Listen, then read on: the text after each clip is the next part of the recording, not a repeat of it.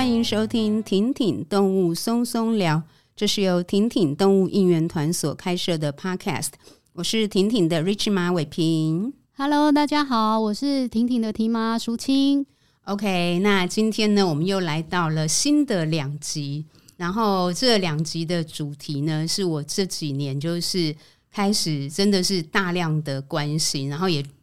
有一种看他们越看越可爱的感觉，就是了，就是我们的川川穿山甲哦。那所以我们今天邀请到的两位来宾。分别是孙敬敏博士，他是屏科大的生物资源研究所博士，然后呃，他的应该说研究的主题就是穿山甲，所以我们等下会请孙博士跟我们多聊一下这个部分。那另外是呃邀请到那个 Mojito，他是 We Love Penguins 穿穿山甲要怎样的社团创办人。那我们分别请呃孙博士还有 Mojito 可以跟大家打个招呼。孙博士，请。嗨，大家好，我是孙敬敏。OK，那 Mojito。嗨，大家好，我是 Mojito。OK，好哦。那我们先请那个孙博士跟大家简单的自我介绍一下好吗？OK，好。那嗯、呃，我其实虽然在穿山甲研究很多年，可是我大学本科并不是学生物或者是保育的。对，我大学是念东海政治系哦，政治系，哎，这个好哎，蛮适合的。对，但是其实我我我对政治是没有太大的兴趣，那我反而对野生动物一直从小到大一直一直怀着想要研究的或是很憧憬的一种感觉，所以我后来就去去报考那个屏科大的野生动物研究所。对，那在之后又进入到一些野生动物工作的环境。那最后才开始研究野外穿山甲。OK，好，那 Mojito 呢？呃，我的话，呃，大学是不是生物本科的？哦，我大学是护理系的。护理系，对，对好棒。对，呃，之后有在医院就是临床待了一阵子。那时候我就觉得说，呃，我很喜欢户外，但是我一直被困在建筑物里面这样子。嗯嗯、对，我会觉得这样子。有有点痛苦，所以我在想说，有什么工作是可以朝向户外的，那又符合我的兴趣。那我一直找之后，我就发现，哎，自然资源或者是生物相关的是很符合我的兴趣。所以我之后研究所就是读那个东华大学自然资源与环境学系。了解，OK，哦，都还蛮蛮棒的，就是等于都是自己念到大学毕业之后，然后随着那个这样心之所向嘛，算半路出家嘛，不务正业，不务正业，不会斜杠人生这样子。OK，那就是两位啊，其实都曾经在算是野生动物的救伤跟收容中心。都有待过嘛，然后，呃，孙博士是在屏科大的保育类野生动物收容中心，那 Mojito 是在南投集集的特有生物研究保育中心的野生动物急救站，所以想要请两位可以分别也都聊一下那一段，就是在野生动物救伤中心的一个经验吗？先请孙博士好了。好，嗯、我其实最早。想要进入这个野生动物救伤，是因为我喜欢鱼，喜欢爬虫类，喜欢有鳞片的生物。哦，有鳞片的，有鳞片这是对对对关键。对，所以我那时候进入屏科大这个野生动物救伤中心，就是分配到这个两栖爬虫组这个组别哦。它其实呃照顾的动物包罗万象，包括鸟类、爬虫类，然后鳄鱼啊，或者是一些。呃，像穿山甲虽然不是两爬，可是它因为被归类到我们这一组，OK，所以就开始有一些照顾的工的工作。那大概是十五年前的事情了。OK，呃，那那时候穿山甲它的资讯很少，所以我们在照顾的时候会遇到一些问题。嗯，了解。那 Mojito 这边，我的话，我是研究所的时候不小心误打误撞，就是创办了穿山甲社团。对，那之后就是对穿山甲的关注越来越多。那我就想说，哎，我毕业以后，我想要更了解穿山甲。对对，所以你就刚好看到特生中心的急救站有在征穿山甲的计划助理，我就去应征了这样子。OK，那那时候主要负责的就是工作项目是，就是应该说会涉及到照顾穿山甲的实际的工作内容大概是哪些？嗯、呃，主要的话就是呃，因为是旧伤嘛，所以就是会有医疗照养的部分。对，那医疗的话就是会看那个清伤口，他手术的时候也会进去帮忙。OK，那照养的部分就是呃，它的它的笼舍的。那个布置，还有它的饵料的喂养，OK，啊，还会带他去散步，嗯嗯，对，还带他去散步，去评估说，哎，这样子的穿山甲可不可以也放了？放那也放后，我还会去追踪，啊，对，OK，那我想要有点好奇，就是刚才提到说那个它的环境布置。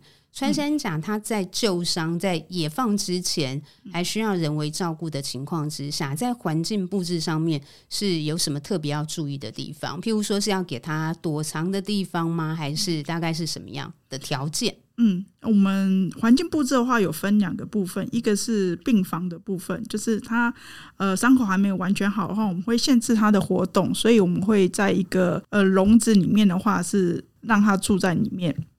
那会有一些呃树叶啊什么的，让它比较限制它的活动，让它伤口不要动太大，哦、活动太大这样子，那容易呃什么缝线剥落啊什么的，造成兽医师评估上困难和而且还会频繁的清创啊，这是住院的穿山甲。那呃伤口愈合差不多的话，我们会放到中继房。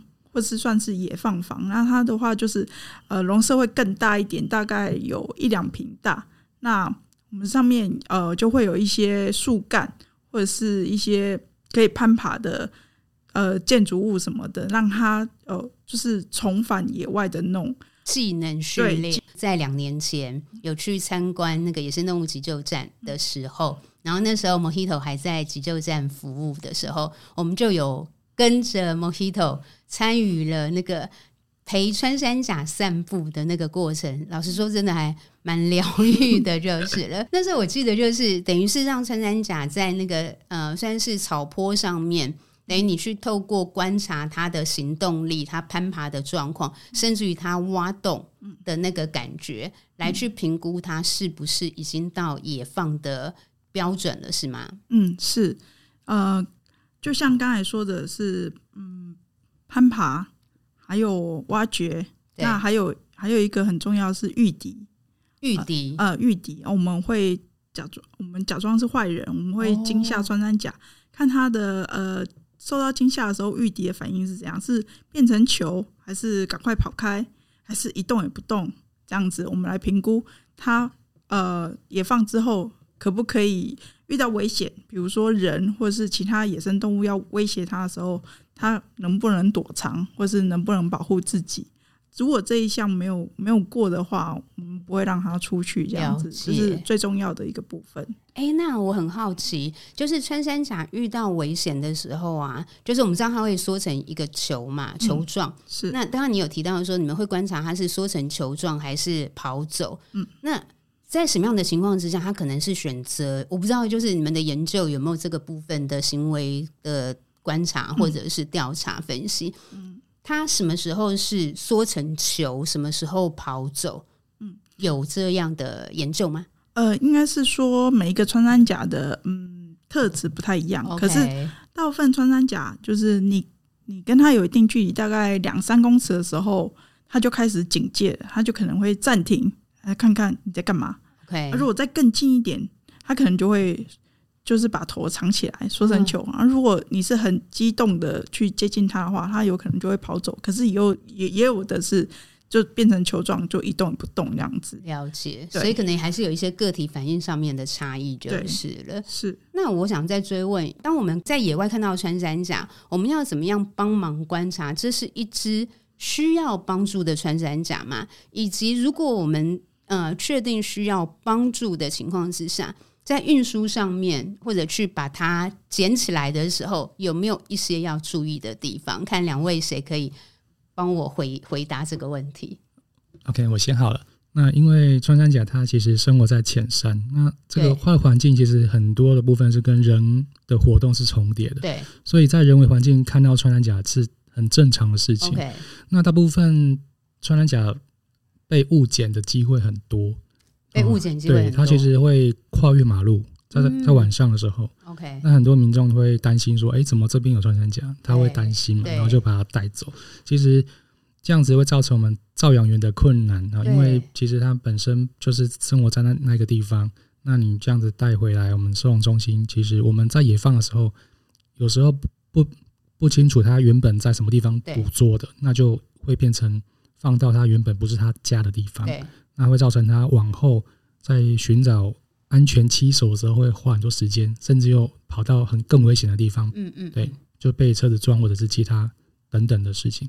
所以一般民众我们在看到穿山甲的时候，要先看一下他的一些行走的姿态。那身上有没有伤？有没有一摆一摆的？或者是有没有伤口？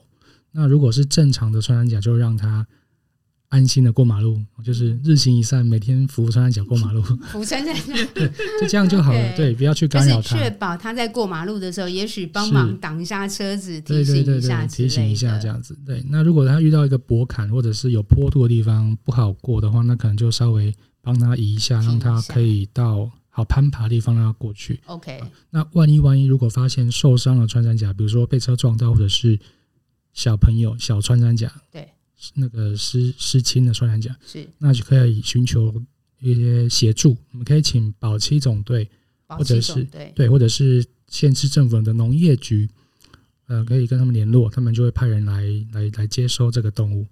那如果暂时没有人来帮助，你必须要安置穿山甲的话，那可能就是要找坚固的一个运输的容器。OK，千万不要拿纸箱，不要拿纸，所以穿山甲不能用纸箱。对对，它一定很很轻易就把它挖破了。OK，甚至一般的养鸟的那种细细的铁笼子也不够坚固，它的爪子非常有力。OK，所以最好的方法，我觉得如果身上有这种背包，有拉链的背包，可以稍微放到背包里面。那背包拉起来，它有点。黑暗的话，它会比较稳定哦。是，那就是等待救援的单位来这边处理。这样子。了解。OK。那我想请教一下，因为刚才那个孙博士有提到说，如果是看到失亲的幼年穿山甲，幼年穿山甲的，应该说穿山甲成体的个体啊，大概可以到多多大？譬如说是一百公分、五十公分，大概长度大概是多长？这全长就是从鼻子到尾巴末端，大概可以接近一公尺。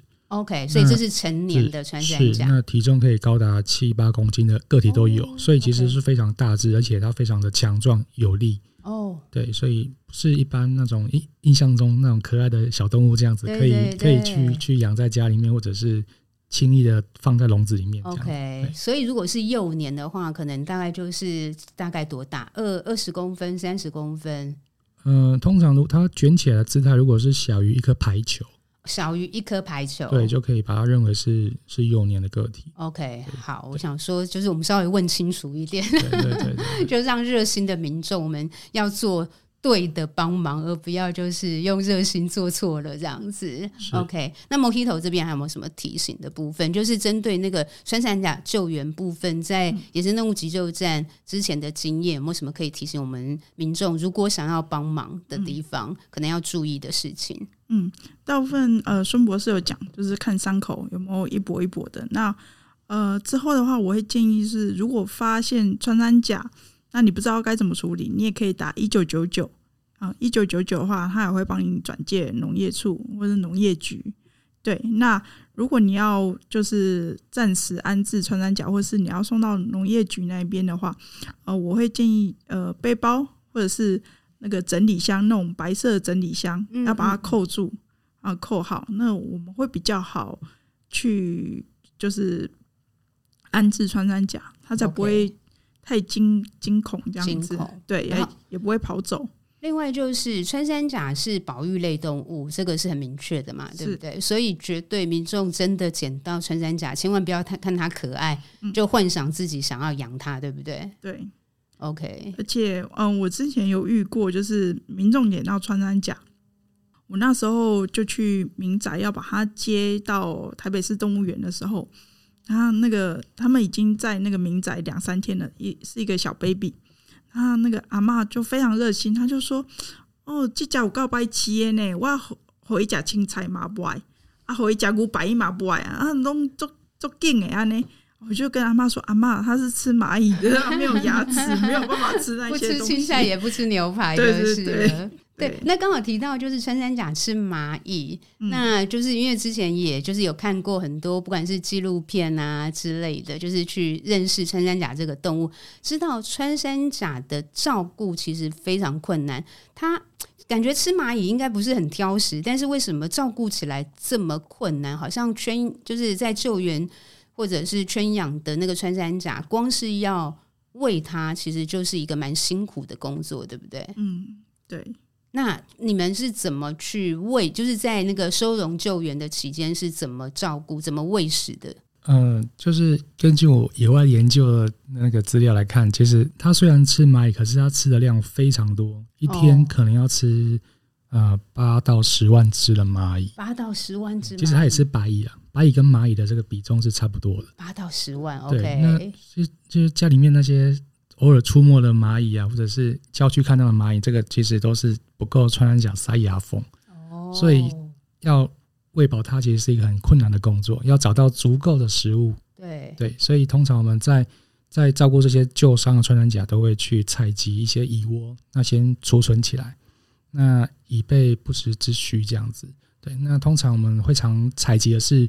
菊尾蚁窝就是树上有一些一球一球的这种蚁窝，对，那这种蚁窝其实比方便保存。那野外的穿山甲它也会吃，对。那保存的方式，我们通常是先冷冻起来，把它冻死。好，那蚂蚁的冻死的蚂蚁，穿山甲它也会吃，它愿意吃就是。对对对，是。OK，那。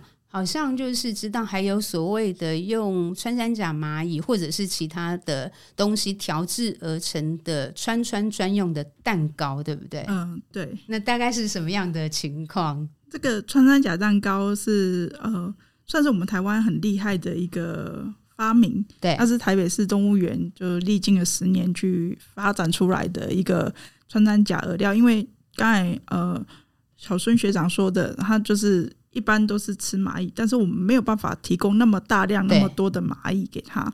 对，那之后，呃，台北市动物园就用了一些昆虫、水果，还有鸡蛋，然后就把它打制而成。那再加一些菊尾蚁或是其他的蚂蚁点缀，然后变成穿山甲蛋糕，让穿山甲可以呃适应。对，因为一开始从野外进到呃。救伤中心的话，它其实环境是很陌生的，它会害怕，而且它会不知道那个穿山甲蛋糕可以吃，所以一开始我们会用一些穿山甲蛋糕跟蚁巢混合成在一起给他吃，让他吃那个蛋糕，慢慢适应了，知知道那个蛋糕是可以吃的。哦，那有的穿山甲吃到最后，他是非常爱吃。OK，对，会边吃边就是边微笑嘛。对，就是一直用舌头的狂扫那个底盘这样子，嗯，就是很舍不得吃完这样子。对对，而且就是我要送穿山甲蛋糕给他，还没靠近，他就知道，他就开始躁动，哦，开心那种感觉。就是，对，了解。OK，但是所以也顺便那个呼吁一下，就是就是我们真的如果不懂。因为我们对野生动物的理解其实真的有限，你看，光是一个照顾穿山甲，为了喂食它，要花十年才能够研究出适合它的食性的这样的一个喂食的方法。所以，民众捡到任何野生动物，真的不要幻想自己可以饲养。我相信，其实也不是。只有保育类啦，不管保育类、非保育类，只要你在外面捡到那个动物，就是一定就是要，应该是要联系一九九九去做适当的处理会比较好。就顺便那个顺便分享一下，这样子就是了。然后那可以再就是接下来啊聊一下，我想聊一下那个川川的性格，跟他在外面环境，他是不是性格特别的害羞，或者是说温驯，然后他在，因为刚才有提到，就是他抵御外敌，就是卷起来或者逃走，所以川川他是不太会去主动的去抗敌的方式，都是用保护自己，而不会主动攻击，是不是？对，就是穿山甲的话，它第一呃没有牙齿，所以它不会咬人，所以你在。捡到穿山甲的时候，你不用担心会被咬，okay. 而是要担心它的指甲很利，哦，指甲啊，指甲很像金刚狼或是慈禧太后的指甲，很长很利，哦、那是有助于它挖洞，对，对，对，是它是非常有利的。好，那我补充一下，就是穿山甲它其实身体的构造是为了挖掘洞穴才演化出来的，所以它身体的那个四肢很短，哦，然后它无法腾空的奔跑，无法四肢离地像猫狗这样奔跑，所以它移动速度很慢。慢，那再加上它身上的这个鳞片。占身体的重量蛮多了，可能接近四分之一到五分之一是鳞片的重量，所以它不是一个适合奔跑、快跑的动物。因此它，它它遇到危险的时候，它只能被动的缩成一个球，保护自己。那它的鳞片其实也蛮利的哈，就是我们之前在照顾的时候，常常会被鳞片的外围割伤，啊，像那个有点像刀刀片这样子。OK，对，所以但是它啊本身是不会咬人嘛，可是我们也看过。公的跟公的，如果把它养在一起，它们彼此之间是会打架的。那打架的方式就是用那个前爪，这样互互相的抓，像在那个在用刮刮鳞片那种感觉，对，其实会造成蛮大的伤害。对，那。但是对人其实没有太大的一个的威胁性，这样子。OK，我刚刚才还还在想要问说，就是那个穿山甲，他们如果公母啊，就是到了，就是他们有譬如说呃明显的交配季节嘛？那另外就是在交配节，因为我们知道很多动物那个公的为了去争呃争取跟母。母的交配权，所以也许公跟公之间会打架，或者是公的要怎么样去公穿山甲要怎么样展现雄风，争取交配权。我不知道有没有就是跟穿山甲这个部分有没有什么可以就是跟我们分享的。OK，我在野外的观察就是，嗯、呃，穿山甲的交配期大概就是现在这个每年的春天，大概一到三月是他们公的很频繁去找母的，OK，去交配。那因为它平常是独居型的动物，哦，对，平常是独来独往。可是，在交配期呢，公呢就会很频繁的去每个居住洞穴找它的领地里面的的的太太的老婆。OK，那因为他们是一夫多妻制，一夫多妻制，所以所以说这种强势的公的穿山甲就会有很多的婚配的个体，OK，很多很多太太跟老婆。所以在这个期间，公呢就会很频繁的在它的领地里面去寻找。母的交配是，那如果这时候有其他公的进来，就会有一些争执跟驱赶的动作。Oh, OK，所以他们彼此可能就会出现打架的行为，就是对或驱赶的行为。哦，oh, 了解。OK，但是我必须要说，当刚才讲到两只公穿山甲用短短的前肢打架，画面上浮起的那个。画面就很可爱啊，短短的腿，对，感觉其实还蛮可爱的。对，OK，好，那接下来想要再请教，呃，请教申博士，你在那个平科大担任动物照养员的时候啊，就是那时候你就因为你有负责到照顾到穿山甲，然后你就是也是因为那时候你发现，就是你刚才提到嘛，十五年前，然后可能穿山甲的资料。非常的有限，于是你开始投入到那个穿山甲的研究调查。那之前其实也有看到，不管是白心怡主播去拍，就是您的那个就是跟穿山甲主题的纪录片《台湾的精灵》系列，那也有看到你拿一些就是类似发报器嘛，就是去追踪穿山甲，是，是可以跟大家分享一下那样子的调查大概是怎么进行，然后为什么要做这样的调查吗？嗯，因为穿山甲它不只是台湾，在过去十五年前的研究，它甚至在全世界的研究非常少。OK，那目前是非洲跟亚洲有穿山甲的分布。那因为穿山甲它是国际间濒危的物种，所以我们我们认为就是它的一些基础生态资讯必须要先先凑齐，才能知道怎么样去照顾它。那最常被用到的调查技术就是呃无无线电追踪这个技术，因为它就是在动物身上装了一个追踪器，那就可以知道说它栖息环境在哪里，那什么时候跑到这个环境来使用，对，那它的活动范围多大，那就可以收集很多重要跟但是很基础的生态资讯。了解，OK，好。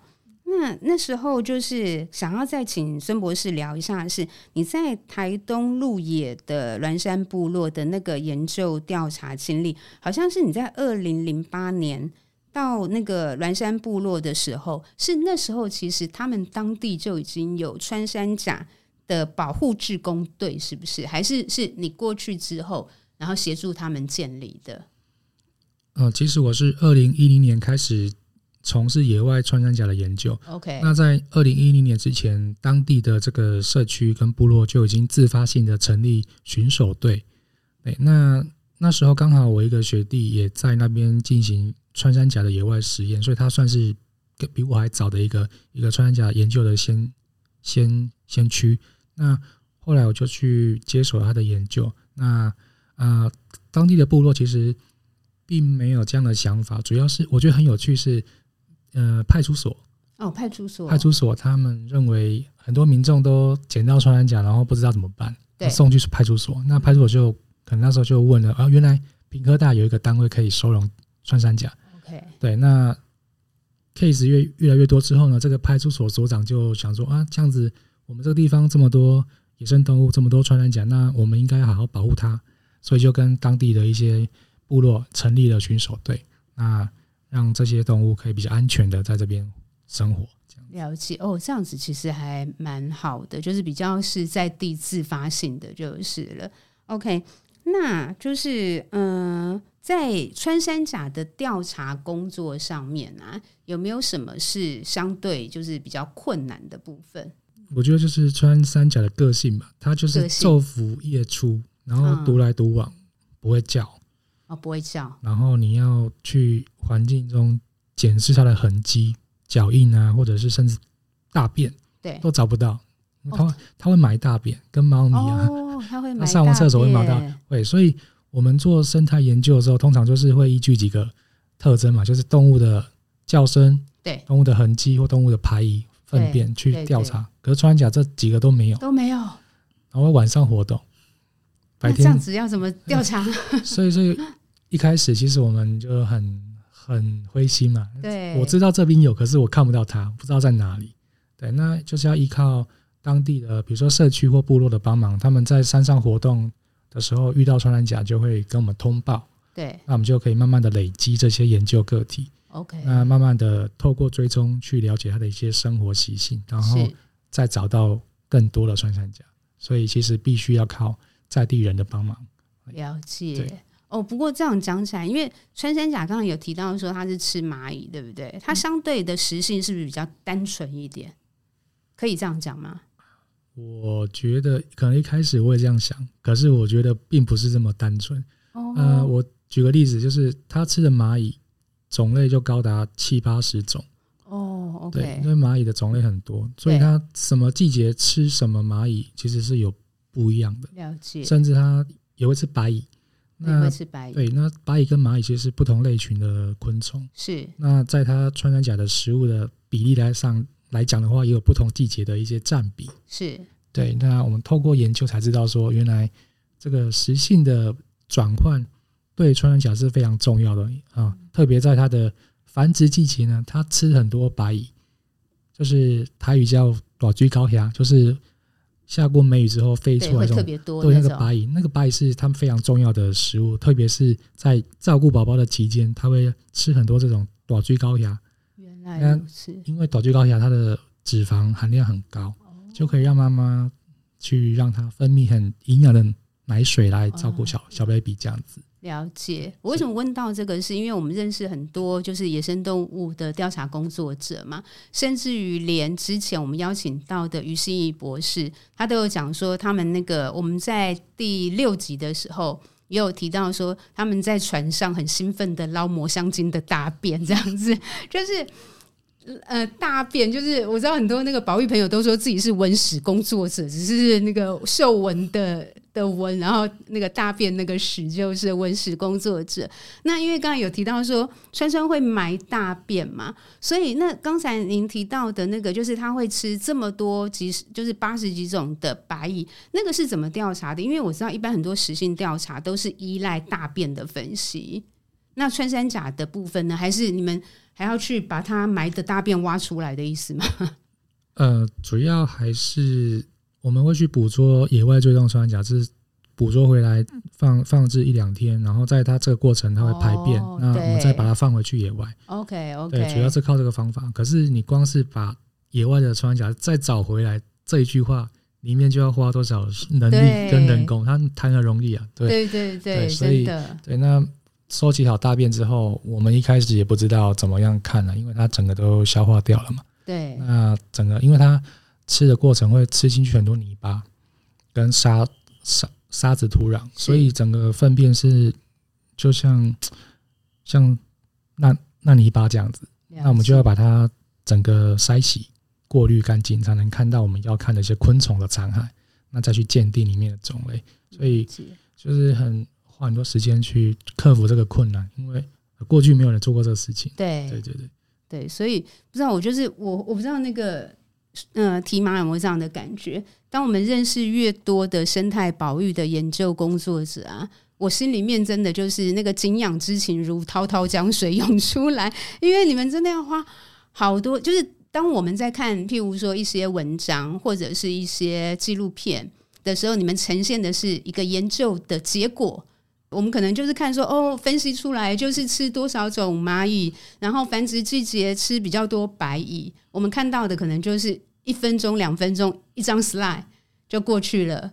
可是那可能是你们要花很多年的时间才能够慢慢累积 data 跟分析出来的结果嘛，对不对？对，通常一句话。一个结果可能就是好几年的研究，然后就是用一句话把它讲完，这样子。对，嗯、研究是这样子。我觉得多去认识像就是生态调查背景的人，我觉得是很好的，就是可以去，就是我觉得还是提醒我们啦，就是我们对动物的理解，其实人类对动物的理解是很有限的。那我们对动物的理解其实是。那个基础是在很多生态研究工作者经年累月、日积月累去奠基出来的。那我必须要讲，因为毕竟啦，目前台湾整体就是大众，我们一般社会大众对于动物保护是有很大的支持跟关怀的。可是我相信整体社会在动物保护资源的上面，应该给予野生动物保育资源应该。真的太少了，应该也要顺便就是跟我们的松松聊的好朋友们，就是大家一起来理解或看到这件事情。因为我相信社会的资源分配都是嘛，就是当大家都不知道的时候，只有一小撮人默默的辛勤耕耘。可是整个政府他会觉得，哦，这一块好像不是人民很 care 的或者支持的，那他自然给的预算编列可能就很少。可是，当我们开始理解说，哇，原来做一个穿山甲的调查是这么的辛苦，做野生动物的调查研究要一句话要用五年甚至十年才能累积。那但是大家可能又觉得说，哇，好棒哦，我们可以有这个部分的理解，那我们就要去支持，就是要给予资源。我觉得就是一个传一个。嗯，一个传一个，对，慢慢跟他们讲故事，慢慢洗脑，对对，这样子小众就会变成大众，对对对对对对，那就是关注的人多的话，声音就会变大，那政府就会听见。这个是不是也是你当时创办那个就是社团穿山甲要怎样社团的一个起心动念吗？嗯，我那时候创办的话，其实也是误打误撞哎、欸。我研究所实习的时候是在特征中心的爬虫室，然后那时候刚好有一个呃美国来的博士生跟我一起实习。那他那时候我们那个爬虫室的下面就是野生动物急救站，我们都会过去看看有什么动物啊，就看到穿山甲说哇好酷哦，他也没看过。啊，因为美洲其实没有穿山甲，嗯嗯，对，他就说哇，好特别，好酷这样子。我说对啊，可是其实我那时候对的很心虚，因为我就觉得，诶，不是很多很多地方都有嘛？不是全世界都有嘛？可是经过跟他讨论以后，才知道原来只只有非洲跟亚洲有穿山甲。对，那那时候刚好有一只穿山甲要野放，那。那那只穿山甲是来自于我的家乡竹山，我就说，哎、欸，南投竹山，对对对，我就跟他有缘，然后我说，哎、欸，我可以可以帮忙当做野放自工啊，回家的时候顺便拿去野放。那那时候我们就抱着它，那要准备野放了嘛，那还在急救站里面，然后抱着他看，仔细看他的时候，就发现每一个人抱就是缩成球，那我刚好抱着他，他就。呃，从手臂上慢慢睁开眼睛，偷偷看着我，我就天哪、啊，融化了，了 对，融化了，怎么怎么可爱呀、啊？对对。虽然穿山甲有一点点就是川味，有点臭臭的川味，因为它都它都在泥巴里面，而且它的那个就是有肛门腺，那味道比较重一点。OK，对，虽然都臭臭的，可是还是很可爱。那时候就被电到了，那就会觉得哇，这个动物也太可爱了吧。那我实习的时候大概是到九月，那从九月开始我就开始慢慢注意穿山甲的消息，那我记得那时候好像到十月的时候就发生一件新闻，这样好像新加坡还是还是印尼那边就发现了五万只穿山甲走私啊，被销毁。然后我就看到一个照片，就像呃游泳池标准游泳池大小的穿山甲，全部都是死掉的，那把它销毁，我就我就非常震惊，是对，原来这么可爱的动物有这些这些嗯。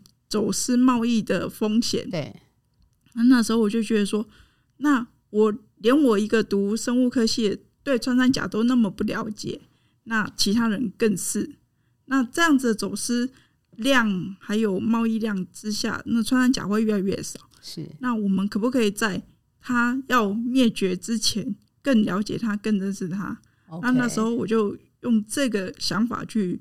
创办的穿山甲要怎样的社团？OK，对，了解。现在这个社团，我觉得也参与的人也越来越多，就是了。对对，对，OK。好，那因为我们就是现在，呃，我们每一集就是现在尽量不要就是。太长，虽然我们永远有想要问不完的问题、聊不完的话题，但是今天我们先聊到这边。然后呢，我们会在下一集里面呢，会继续就是接续着刚才 Mojito 讨论到的。其实穿山甲在目前就是呃，也有很多生存上面的困境。那我们可能可以再多请教深一点，为什么就是包含全球这样子的一个动物会。濒临就是算是真的是极度濒危就是了。我们在下一集继续，就是再往这个部分继续深入的再请教两位这样子好吗？OK，好，那今天谢谢 Mojito，谢谢孙博士，谢谢谢谢两位，谢谢，拜拜拜拜，还不要急着切掉哦，要跟大家分享一点资讯，就是婷婷最近忙什么？那婷婷最近在忙什么呢？婷婷超忙的。我们正在忙着筹备八月十二号要开展的石虎特展。那相关资讯呢，在八月十号的松松聊节目当中呢，我们会邀请到主办单位。台湾石虎保育协会的创办人陈美听陈博士来聊聊哦，也因为配合着这个展览展期的关系，所以呢，我们川川的第二集会提前在下一个礼拜，就是八月三号上架哦。那相信今天听完跟我们我们跟孙博士以及 Mojito 聊天，一定还觉得很不过瘾，因为其实真的还有很多没有聊到的。那接下来在下个礼拜三，大家就可以。听到喽，那除了这些呢，我们还在忙什么呢？基本上，婷婷还忙着继续，希望让更多的民众能够走进动物之家。今年度呢，我们跟台北市动物保护处呢，就是也持续有合作。那台北市动物之家目前已经就是因为原址要改建，目前呢中呃动物之家已经搬到内湖区安美街一百九十一号。那每天上午十点到下午四点，民众呢都可以到我们的中继园区参观。除了礼拜一休息之外，所以也跟大家强力的推荐那边呢有我们婷婷特别帮中继园区设计的拍照打卡墙。还有一个认养，专门提供给认养人呢。当你认养之后呢，有一个就如同那个拍结婚照这么漂亮的一个背景，也可以去拍下，就是你们成为一家人的第一张全家福照片。还特别设计了这样的一个拍照背墙啊，在中继园区，我们已经完成了两场次的活动。第一场次是一起为米克斯做花艺，第二场次是一起为米克斯作画。那接下来呢，八月六号还有第三场次的一起为米克斯做香氛。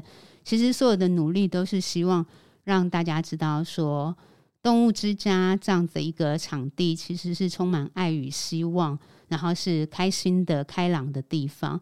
那欢迎大家呢，有空可以前往走走。OK，那婷婷最近忙什么呢？就是在忙一样，继续不管是为提升收容所认养率而奋斗，或者是呢，接下来下我们在八月份。八月中开始就会有一个很棒的石虎主题展，那接下来的集数也会继续跟大家分享更多资讯。好喽，就到这边，谢谢大家，拜拜。